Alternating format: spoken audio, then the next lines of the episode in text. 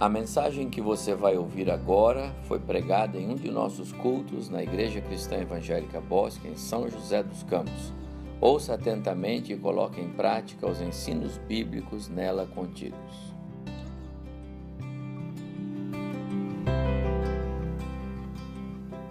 Eu quero convidar você a abrir a tua Bíblia no Evangelho de Lucas, no capítulo 15.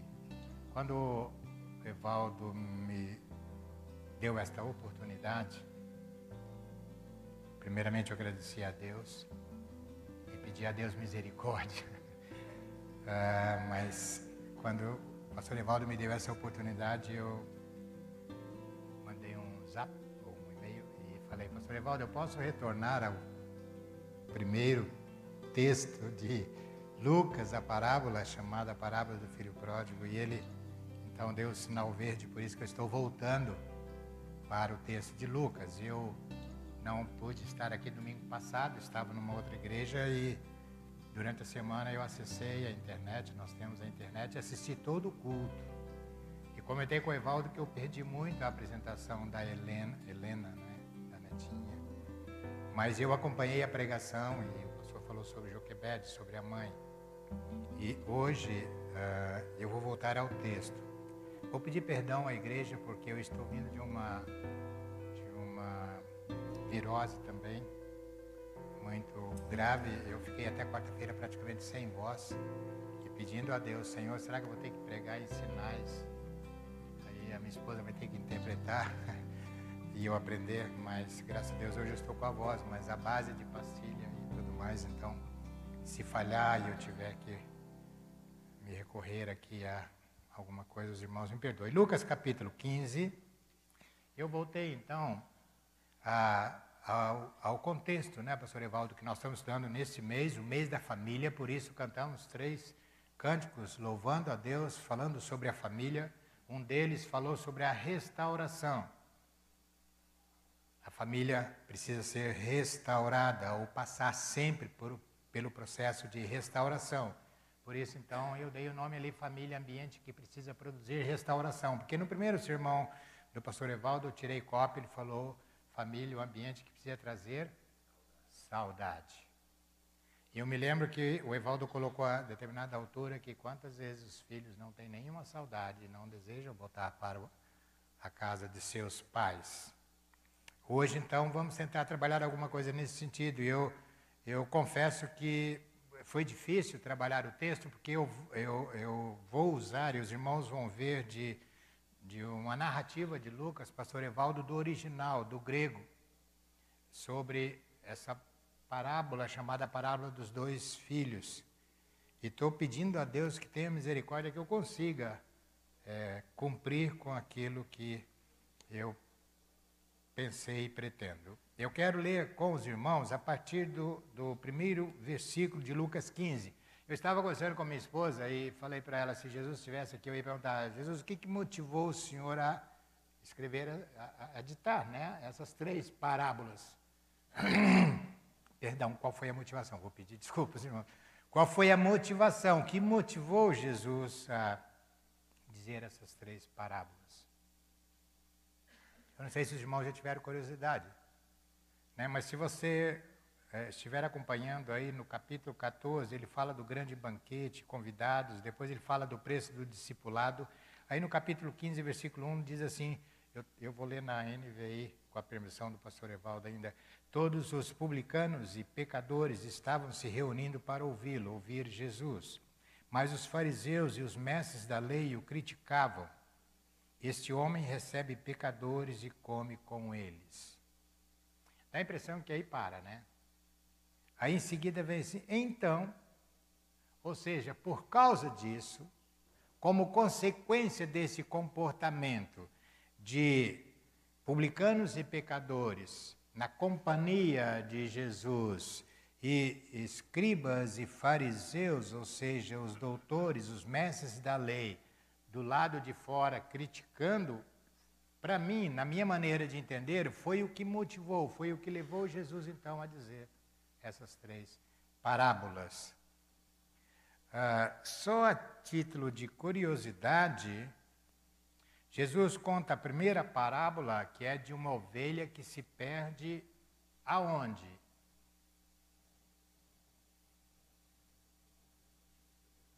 Está aí na Bíblia, se perde no deserto. A ovelha, como um animal, ela sabia que ela estava perdida no deserto? Sabia. Sabe por quê? Eu moro ali no Aquários, o irmão Márcio também mora lá, nós estamos conversando, e lá tem um pasto. Não sei se os irmãos que passam por lá já viu várias vacas. De vez em quando eu sou acordado, tipo duas, três horas da manhã, com alguém berrando. Não sei se é bezerro, mas no desespero. Por quê? Porque eu acho que todo o gado foi recolhido e aquele ficou perdido. Então a ovelha tem essa, não sei se consciência, mas ela, ela percebe que ela está perdida do rebanho. Vai acompanhando aí. A segunda parábola Jesus fala do quê? De uma moeda que se perde. Aonde a moeda se perdeu?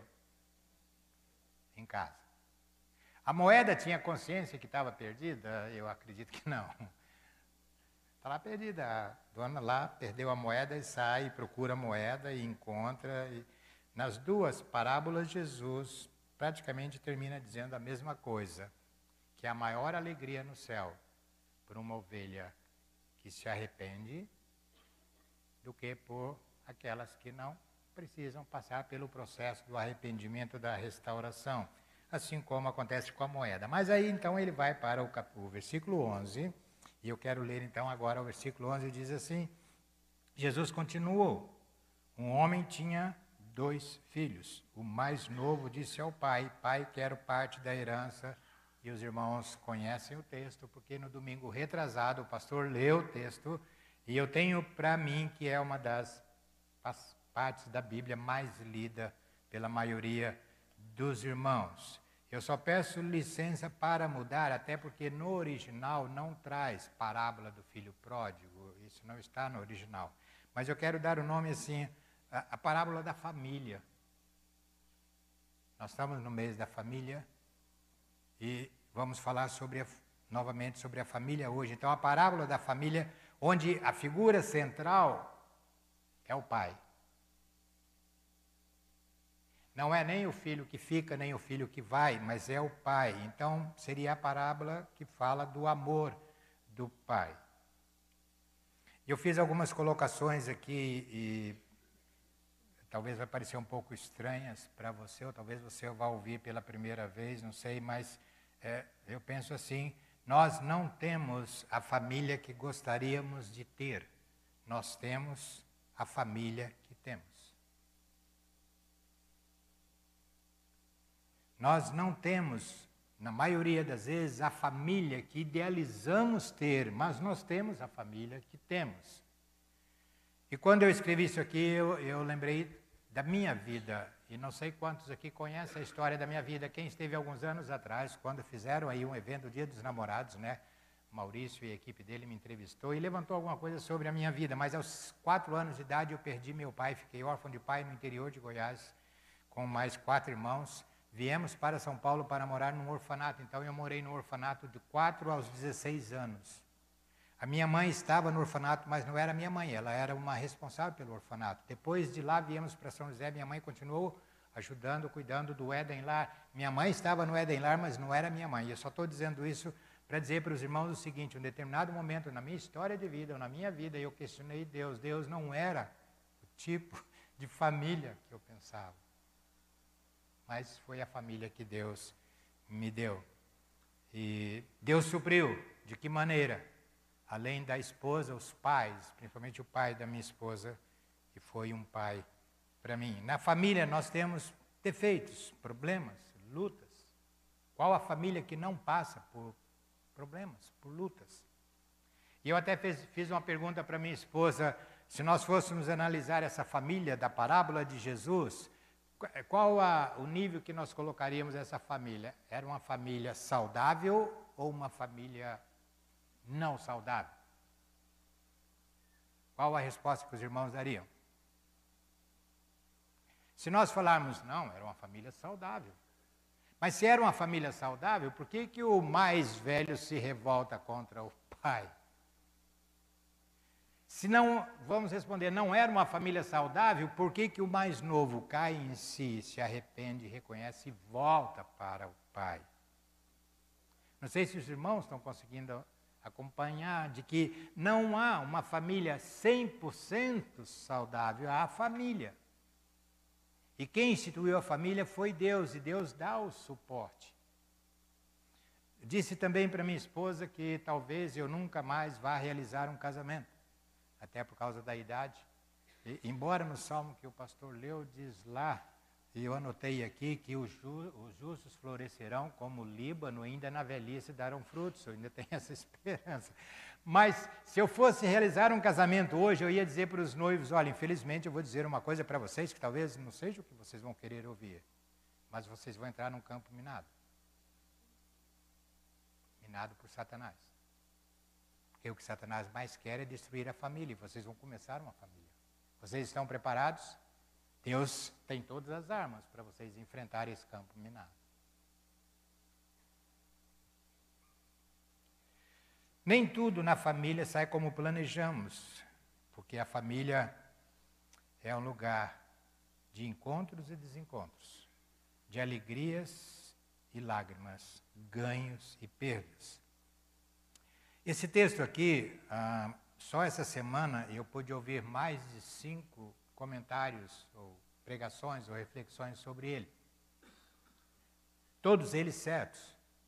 Não está errado, eu quero que os irmãos entendam, não está errado quando eu entendo esse texto, é, o filho que pede a herança e o pai concede a herança e ele então vai para uma terra distante, como está na Bíblia, não está errado. E eu ouvi um, um teólogo comentando que ele foi pregar esse, esse, esse texto, essa parábola, num país do Oriente Médio. Não vou dizer qual é, mas num país do Oriente Médio, e ele quase foi banido do país, porque eles falaram: Isso é mentira. Isso não pode acontecer na nossa cultura, isso não existe. Um filho chegar, se dirigir ao pai, pedindo. Isso na cultura não existe. E assim por diante, eu achei é, bem interessante essa colocação. Mas pesquisando um pouco mais essa narrativa, ah, eu comecei a pensar é, no que eu encontrei no original e eu vou passar algumas coisas para vocês, como está lá na narrativa de Lucas, usando o grego. Nós sabemos que Lucas era um médico erudito e ele usa o grego, o grego clássico da época. Daqui a pouco eu vou falar sobre isso. Mas ah, nos dias de hoje, antes, o pastor Evaldo terminou de falar aqui na frente, e quando as crianças subiram, e quase todas as vezes que as crianças sobem, eu choro, porque como precisamos investir nessas, na vida dessas crianças, para que o projeto de Deus da família continue e alcance o mundo. Mas o pastor Evaldo falou sobre uh, investir nessas crianças e eu pensei, pastor Evaldo, quando eu fui no culto fúnebre do enterro do pai da irmã.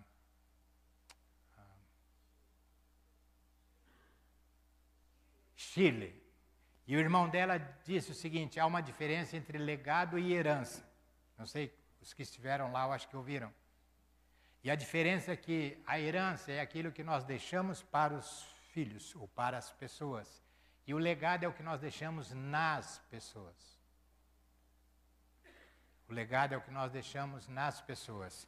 E aí eu voltei aqui então para o texto e eu fiquei pensando, ah, qual o adolescente hoje, aí eu estou tentando trazer o texto para os dias de hoje, qual o adolescente hoje que chega para os pais e fala, pai, me dá aqui a minha herança, parte do dinheiro que me pertence, que eu vou sair de casa. Eu nunca ouvi falar de um adolescente que tenha feito isso, mas eu conheço casos e famílias de adolescentes que chegaram e falaram: pai, eu já não aguento mais ficar aqui, eu quero minha liberdade, eu quero viver a minha vida, eu quero sair de casa.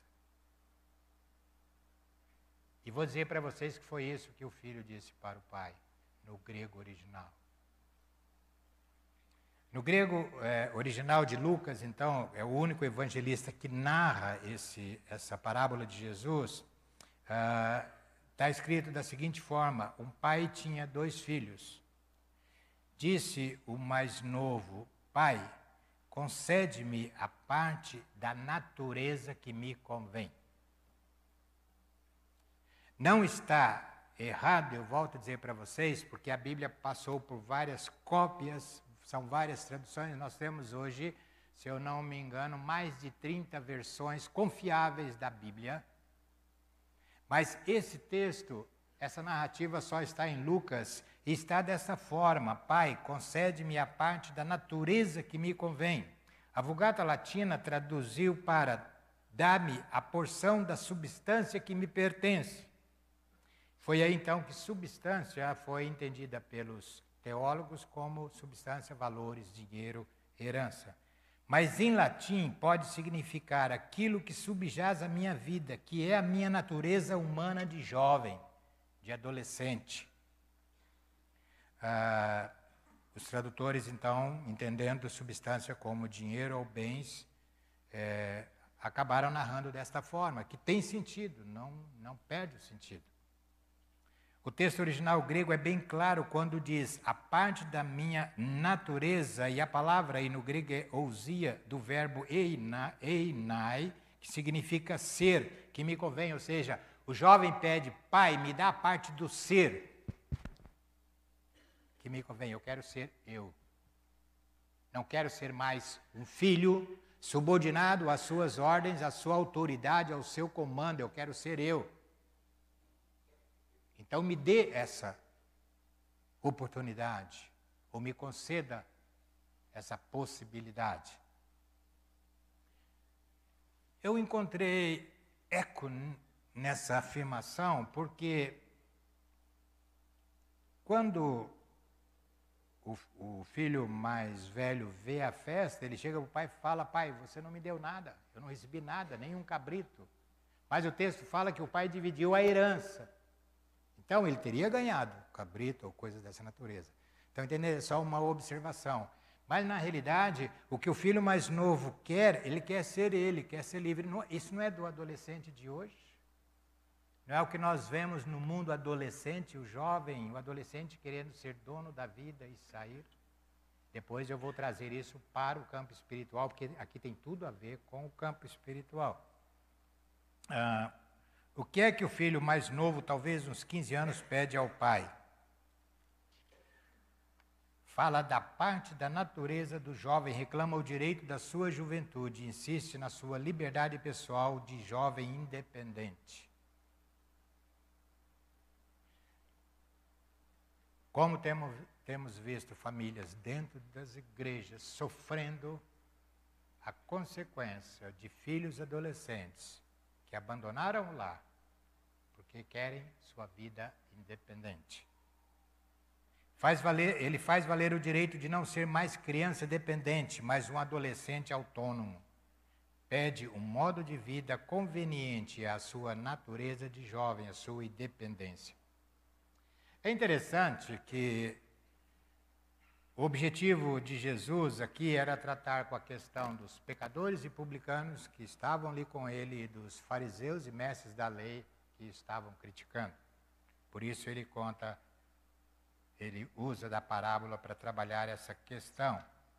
Mas ah, eu aprendi com o Dr. Shedd, falecido Dr. Shedd, que há muita coisa na Bíblia que Jesus não se preocupou em dar detalhes, porque não era esse o objetivo dele. Porque, por exemplo, aqui, o, Jesus não disse que o Pai é, é, não, não, não, não esboça nenhum protesto. Não chama o filho e fala, filho, vem cá, espera aí. O que está vendo? Puxa a correia da cintura e fala, vamos ter uma conversa séria agora. O pai não faz isso. Vamos ali no quarto conversar. Vamos ter uma conversa tete a tete, olho no olho. Ele não tenta dissuadir o jovem da decisão que ele toma de querer a independência dele. É interessante que nós estamos no mês da família. O pastor falou sábado, pregou sábado sobre Joquebede, a mãe. Lá não aparece o pai, aparece a mãe, aqui não aparece a mãe, aparece o pai. Não aparece a mãe aqui, eu comentei com a minha esposa, talvez quem mais fosse sentir a saída do filho mais novo seria quem? A mãe. Mas não aparece a mãe no texto. Nem aparece o irmão mais velho, porque dentro da cultura hebraica, ah, primeiro é o pai, em segundo lugar, o irmão mais velho. Se o pai vacilou e não chamar a atenção do filho mais novo, o filho mais velho deveria fazer isso. Mas ele também não faz. Em silêncio, o pai divide, então, resolve dividir, então, o bios, a vida. Por isso que a Vulgata Latina repete a palavra substância, que traz o sentido de bios. Em outras palavras, o pai diz assim para o filho: já que você quer ser independente, quer viver a tua vida, é uma decisão sua.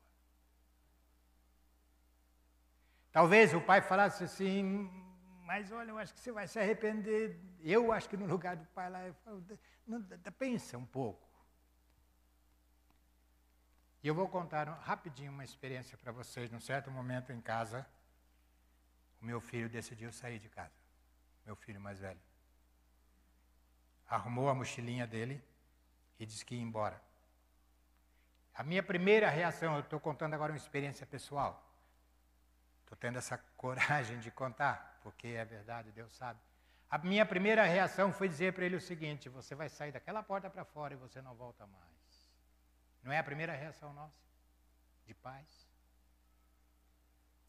Mas aí algo tocou no meu coração, eu creio que o Espírito de Deus e eu, em lágrimas, Virei para o meu filho e falei: Filho, você vai sair pelaquela porta, mas uma coisa eu vou dizer para você: jamais você vai encontrar fora dessa porta alguém que ame mais você do que eu e tua mãe. E fui para o quarto. E fui chorar. E ele não foi embora. E hoje, o meu filho está estudando teologia para servir melhor a Deus. Milagre de Deus. Então eu contei uma parte da minha vida, eu contei a segunda parte, mas eu tenho visto lares sendo totalmente destruídos por filhos que resolvem abandonar e seguir a vida. Mas talvez porque não encontram uma palavra assim: ninguém vai amar você mais do que teus pais. Esse é o ambiente da restauração de um lar. Com o despertar da personalidade, aquele jovem entra numa fase de liberdade, o chamado livre-arbítrio. Já ouviram falar nisso? Eu tenho direito ao meu livre-arbítrio. Então, eu quero viver a minha vida. Eu coloquei aqui uma pesquisa que eu fiz, o jovem começa a viver na dimensão do ego-personalidade.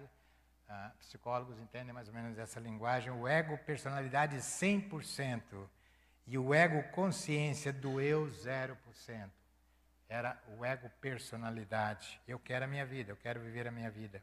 E com toda a culpa, como toda culpa livremente cometida gera sofrimento, o jovem começa então a sofrer as consequências inevitáveis da decisão que tomou. O jovem procura então libertar-se dos males que aquela decisão trouxe para ele, sem redimir da maldade. Ele procura um meio de resolver o problema do ego, da fome. Tinha, enquanto tinha possibilidade de viver aquela vida independente, ele viveu, mas chegou uma hora que não deu mais. Sabe, porque fora do lar não tem vida. Fora do lar eu estou perdido e morto. E aí então ele procura resolver essa questão da, do ego, do problema dele, da fome. E o texto bíblico diz que ele desejava encher a sua barriga e saciar-se com aquilo que os porcos comiam. Meus irmãos, eu não vou entrar em detalhe, mas os irmãos sabem que isso para a cultura judaica, o porco é um animal imundo. Agora imagina cuidar de um de porco. Em outras palavras, o que Jesus quis mostrar não era questão da cultura judaica, mas era a questão seguinte: você fora da vida de Deus, você vai para o fundo do poço. E eu me lembro de um pastor que, pregando sobre esse sermão, ele falou que, num determinado momento, ele, ele, ele eu vou tentar é, é, repetir o que ele falou, o seguinte, é, você quer, ele conversando com Deus, e, e, e ele disse que Deus falou assim para ele, você quer ir experimentar o que seu irmão experimentou, falando sobre o irmão mais velho, ir lá para o fundo do poço, comer a comida dos porcos, experimentar a lama, Não está bom aqui na mesa do pai, com a comida do pai? Você quer experimentar o mundo das drogas e ver no que, que dá o mundo das drogas? Você quer experimentar o mundo do, da imoralidade? Não está bom, não está satisfeito?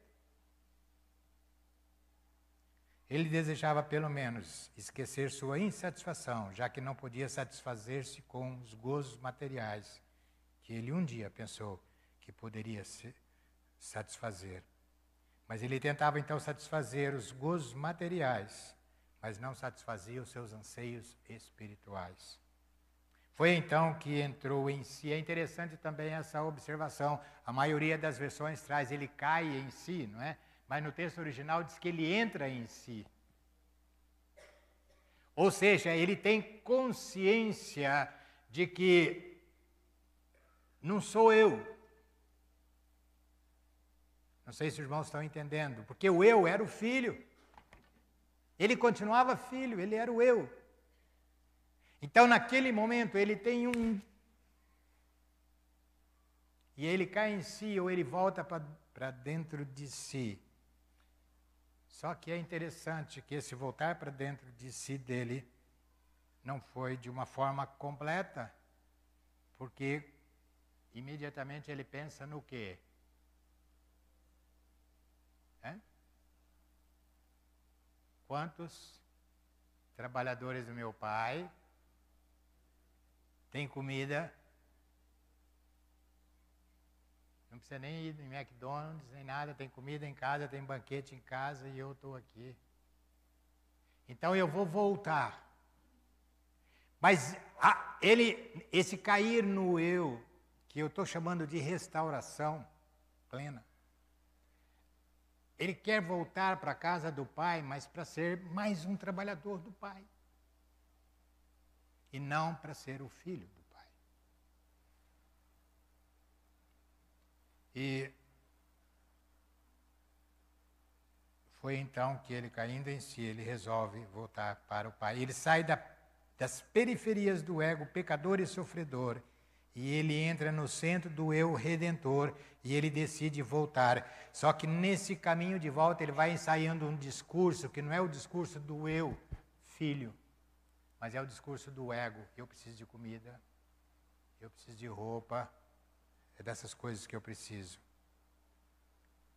Quando eu estava meditando sobre isso aqui, eu pensei que alguns adolescentes voltam para a casa dos pais porque precisam de comida, precisam de roupa. Mas o que eles precisam é de ser filho. Aconteceu com esse jovem a maior coisa que pode acontecer a, a todo ser humano, a alta compreensão do que o que eu sou. É uma questão oncológica.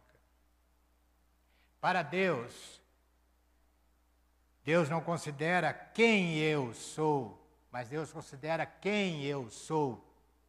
A Bíblia diz que Jesus foi para a cruz para que nós nos tornássemos filhos.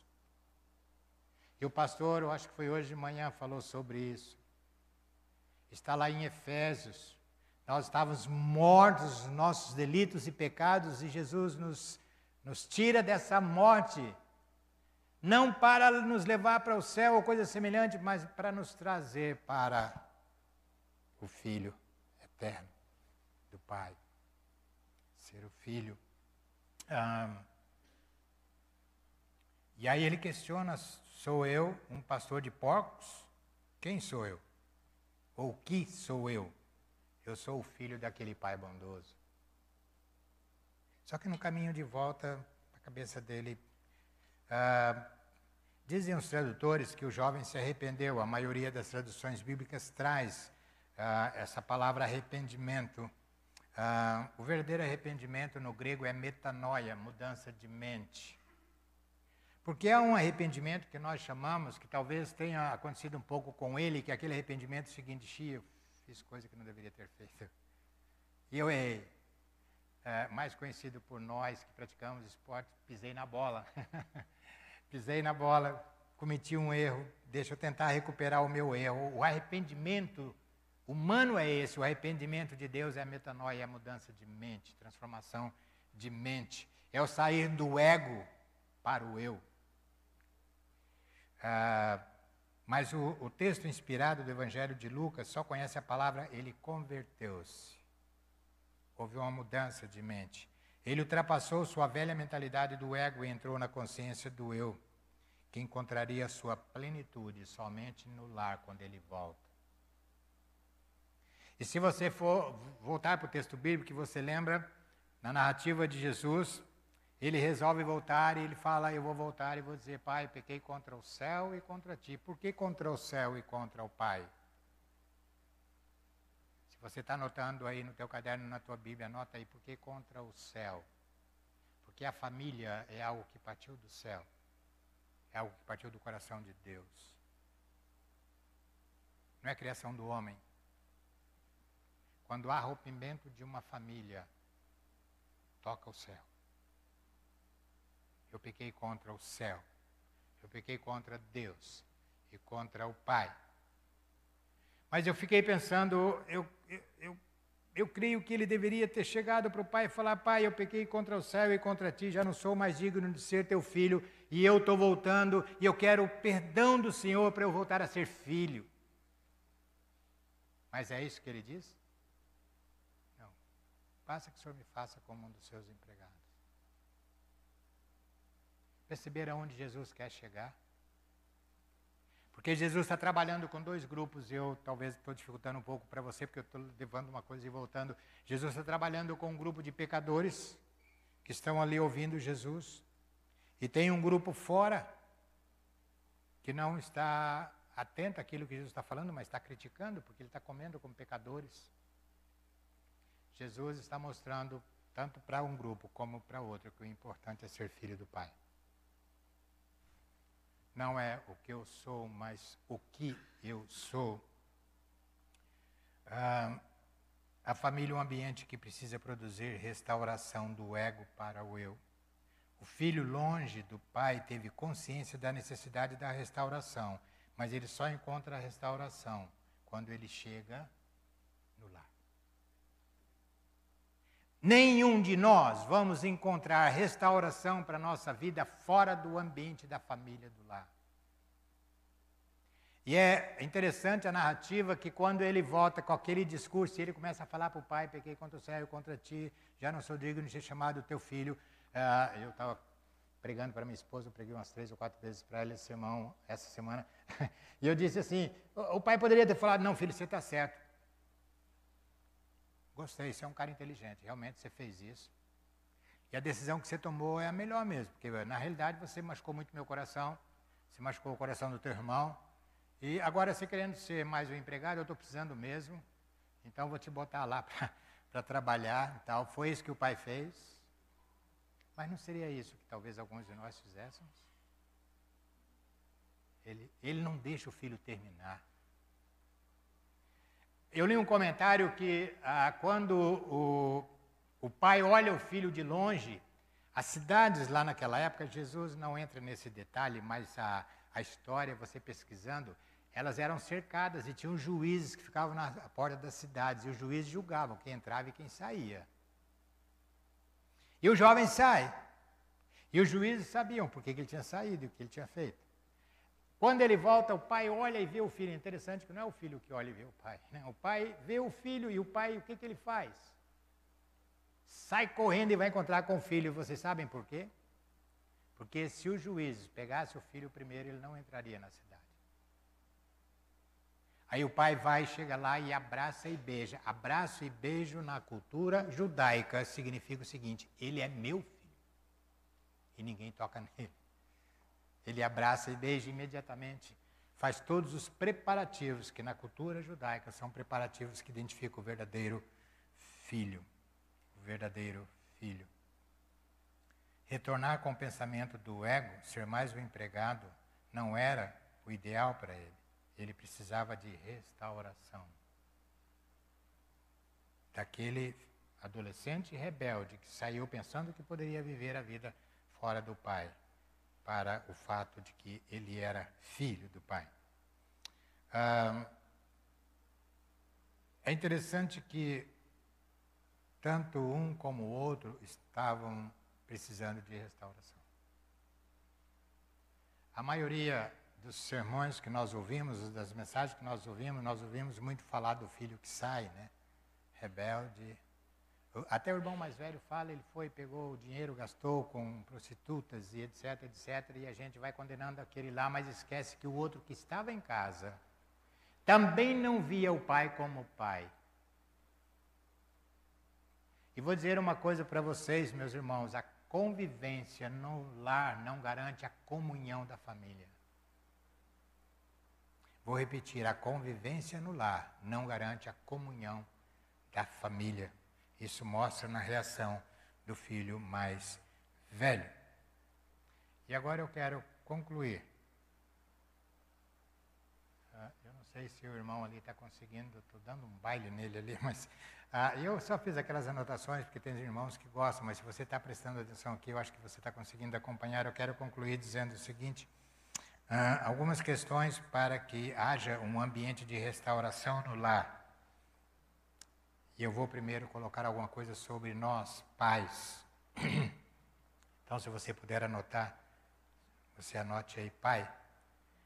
Faça o melhor ou o certo hoje para não ser consumido pela culpa e pelo remorso amanhã.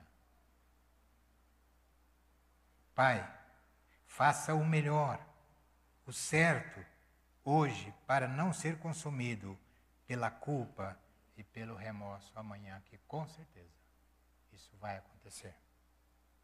Segundo, pai, pai e mãe, Nunca feche a porta da reconciliação para a família. A porta da reconciliação é a entrada para a restauração. Terceiro, mantenha sempre a esperança de que seu lar pode ser restaurado, não há causa perdida para Deus. Eu creio num Deus que não há causa perdida para Ele. há sempre a possibilidade da restauração. O pai tinha feito, é interessante que o pai, pela a gente olhando para o texto, né, pastor Evaldo, o pai tinha preparado tudo, porque parece que o pai acreditava que o filho ia voltar e haver restauração, ele já tinha um, uma roupa preparada, ele já tinha um anel preparado, ele já tinha um sapato preparado, o, o, o novilho já estava gordo, ele não falou, vamos engordar um novilho aí aplicar, como é que chama? É, é isso aí, hormônio para engordar. Não, já estava tudo preparado. Pai, faça provisão, porque um dia teu filho pode voltar e ele vai precisar de restauração. Amém? Gere em seu lar, quarto, gere em seu lar memórias positivas. Vai de encontro com o que o pastor Evaldo pregou domingo passado. Se não tiver memórias positivas, não vai ter saudade do lar. Gere memórias positivas. O filho tinha na memória as lembranças da vida familiar, o legado e a herança. Ele saiu com a herança, mas o legado estava dentro dele. A herança ele gastou, o legado estava nele. Há pais hoje que estão mais preocupados com a herança do que com o legado.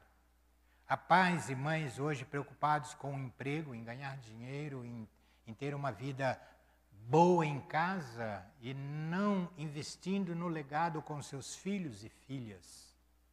E mais tarde vão chorar a dor do remorso. Não há maior investimento para você fazer na vida do seu lar do que investir no legado aos seus filhos. Lembram a diferença entre herança e legado? A herança acaba um dia o legado vai para a eternidade. Se você tiver que investir dinheiro, invista no legado, não na herança. Nada de mal deixar alguma coisa para os filhos. Um apartamento, coisa dessa natureza. Não há erro aí. O erro é quando a preocupação só está aí.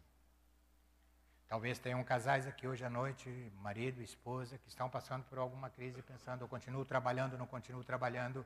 Ah, como fica eh, o sustento de casa, eu digo para você o seguinte: Deus proverá.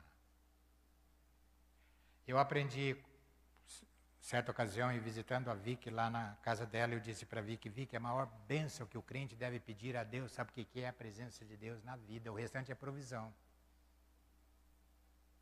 Saúde é provisão, alimento é provisão, emprego é provisão. Mas nós ficamos pedindo isso como bênção, né? esquecemos de buscar a maior bênção, que é a presença de Deus na nossa vida.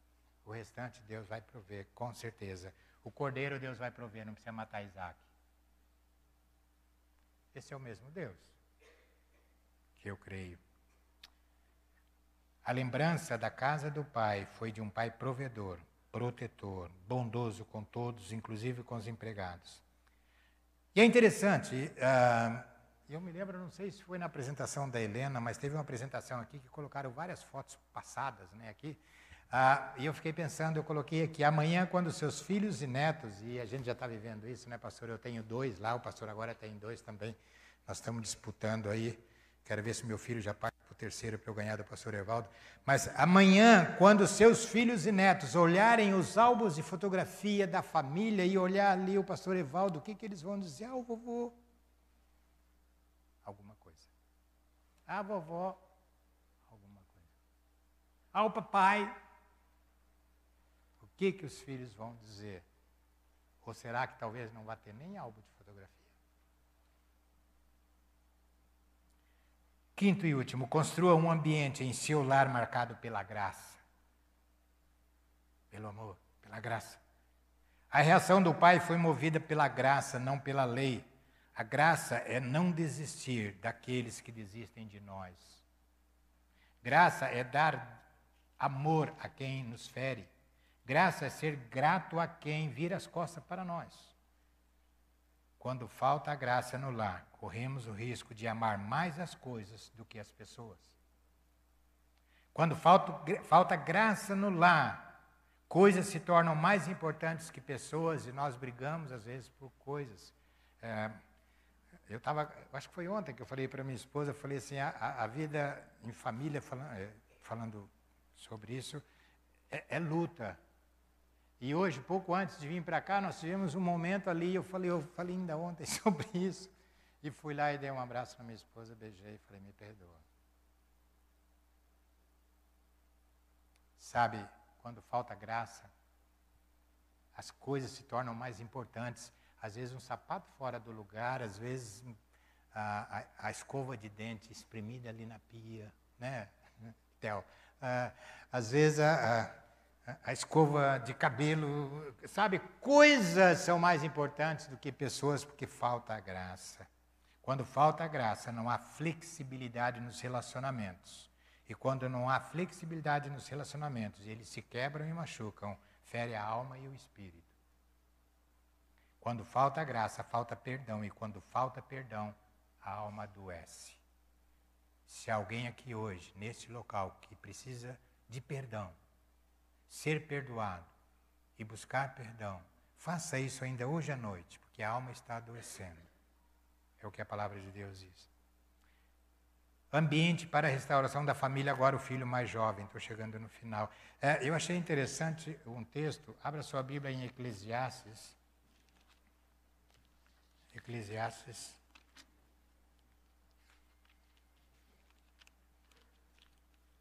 Eclesiastes no capítulo 11, 11, 9 a 10. Diz assim: Alegre-se, jovem, na sua mocidade. Seja feliz o seu coração nos dias da sua juventude. Siga por onde o seu coração mandar, até onde a sua vista alcançar. Mas saiba que por todas estas coisas Deus o trará a julgamento. Afaste do coração a ansiedade e acabe com o sofrimento do seu corpo, pois a juventude e o vigor são passageiros. Eu é que o diga, né, pastor? Então eu diria agora algumas lições que podemos aprender com o filho mais jovem, ou, ou alguns indicadores. Não tome decisões precipitadas ou apressadas. Não faça a coisa certa de forma errada, no momento errado, com a motivação errada. Deixar a casa do pai, dos pais, não é coisa errada. Um dia, todo jovem vai ter que fazer isso. Mas há o um momento. Eclesiastes 3 diz que há momento para todas as coisas. Aquele não era o momento. Há um momento certo. Né? Em Provérbios, ainda, aí em Provérbios, no capítulo 21, versículo 2 e 3, diz assim: Todos os caminhos do homem lhe parecem justos, mas o Senhor pesa o coração. Fazer o que é justo e certo é mais aceitável ao Senhor. Faça a coisa certa, de forma certa, no momento certo, com motivação certa. Não espere uma crise chegar para descobrir o que é mais importante para a sua vida. Provérbios 16, 25. Há caminho que parece reto ao homem, mas o final conduz à morte. Não espere uma crise chegar para você perceber o valor da família. Num, num desses estudos que eu ouvi, o pastor Hernandes dizia o seguinte: que certa vez ele foi num funeral de um amigo e tinham mais de 40 coroas de flores, tiveram que alugar um caminhão para carregar as coroas de flores. Ele falou: Esse meu amigo nunca cheirou um cravo enquanto vivo. Então não espere a crise chegar para você valorizar a família. Valorize hoje. Você tem que dar um abraço de hoje, um beijo de hoje. Não, exi, não hesite em voltar, mesmo que tenha feito tudo errado até aqui. E por último, filho mais velho, não permita que a festa do outro te incomode. Lembra daquele versículo que diz: Alegrai-vos com os que se alegram? Uma vez alguém me perguntou, pastor, qual que é mais fácil? Chorar com quem chora ou alegrar com quem se alegra? Eu falei, é alegrar com quem se alegra, porque há um ego dentro de nós que é difícil. Esse filho mais velho precisava se alegrar com a restauração do filho mais novo. Olhe pela ótica do pai e aprenda quanto vale um filho. Para Deus, todos os filhos são pródigos, porque a causa do amor de Deus não está em nós, mas está em Deus. E eu escrevi aqui, e minha esposa perguntou: o que é paráfrase? Eu falei: paráfrase é quando você pega um texto bíblico e traduz a sua maneira de ver. Então eu vou tomar licença, pastor Evaldo, eu escrevi uma paráfrase do final, daquilo que o pai repete para o filho mais velho, e depois no final, no versículo 31, ele repete novamente. Mas antes, eu acho que já estourei o horário, mas antes, em Romanos, que eu tenho Atos Romanos 6,13, diz assim: Não ofereçam os membros do corpo de vocês, Romanos 6,13, para o pecado como instrumento de justiça, antes ofereçam a Deus, como quem voltou da morte para a vida como instrumentos de justiça. O meu filho, pai dizendo ao filho, paráfrase minha, tá? Não está na Bíblia. É, você não vai encontrar isso em Bíblia nenhuma, é minha. Pai dizendo para o filho, meu filho, você está sempre comigo, não foi isso que ele falou? Tudo que eu tenho é seu. Porque o importante não é o que você tem, mas é quem você é.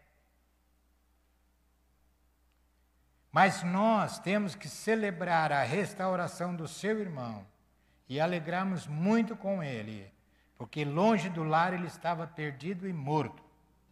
Mas agora que ele retorna para o lar, restaurado, ele está vivo e restaurado. Amém? Amém. A minha oração a Deus é que haja restauração eu não sei em que lugar nós nos encontramos. Se é no lugar do filho mais velho, vivendo na casa do pai, ou se um dia tomamos a decisão de querer viver a nossa vida longe de Deus. Porque Jesus contou essas três parábolas se referindo a Deus, ao Pai, e se referindo à situação do homem. Aqueles que vivem como se vivessem na casa do Pai, mas não têm Deus como Pai, tem Deus somente como aquele que sustenta a vida dando coisas. E aqueles que saem, mas que um dia reconhecem que precisam voltar a ser filho para a casa do Pai, Que isso possa acontecer com cada um de nós nesta noite, para a glória de Deus nome de Jesus.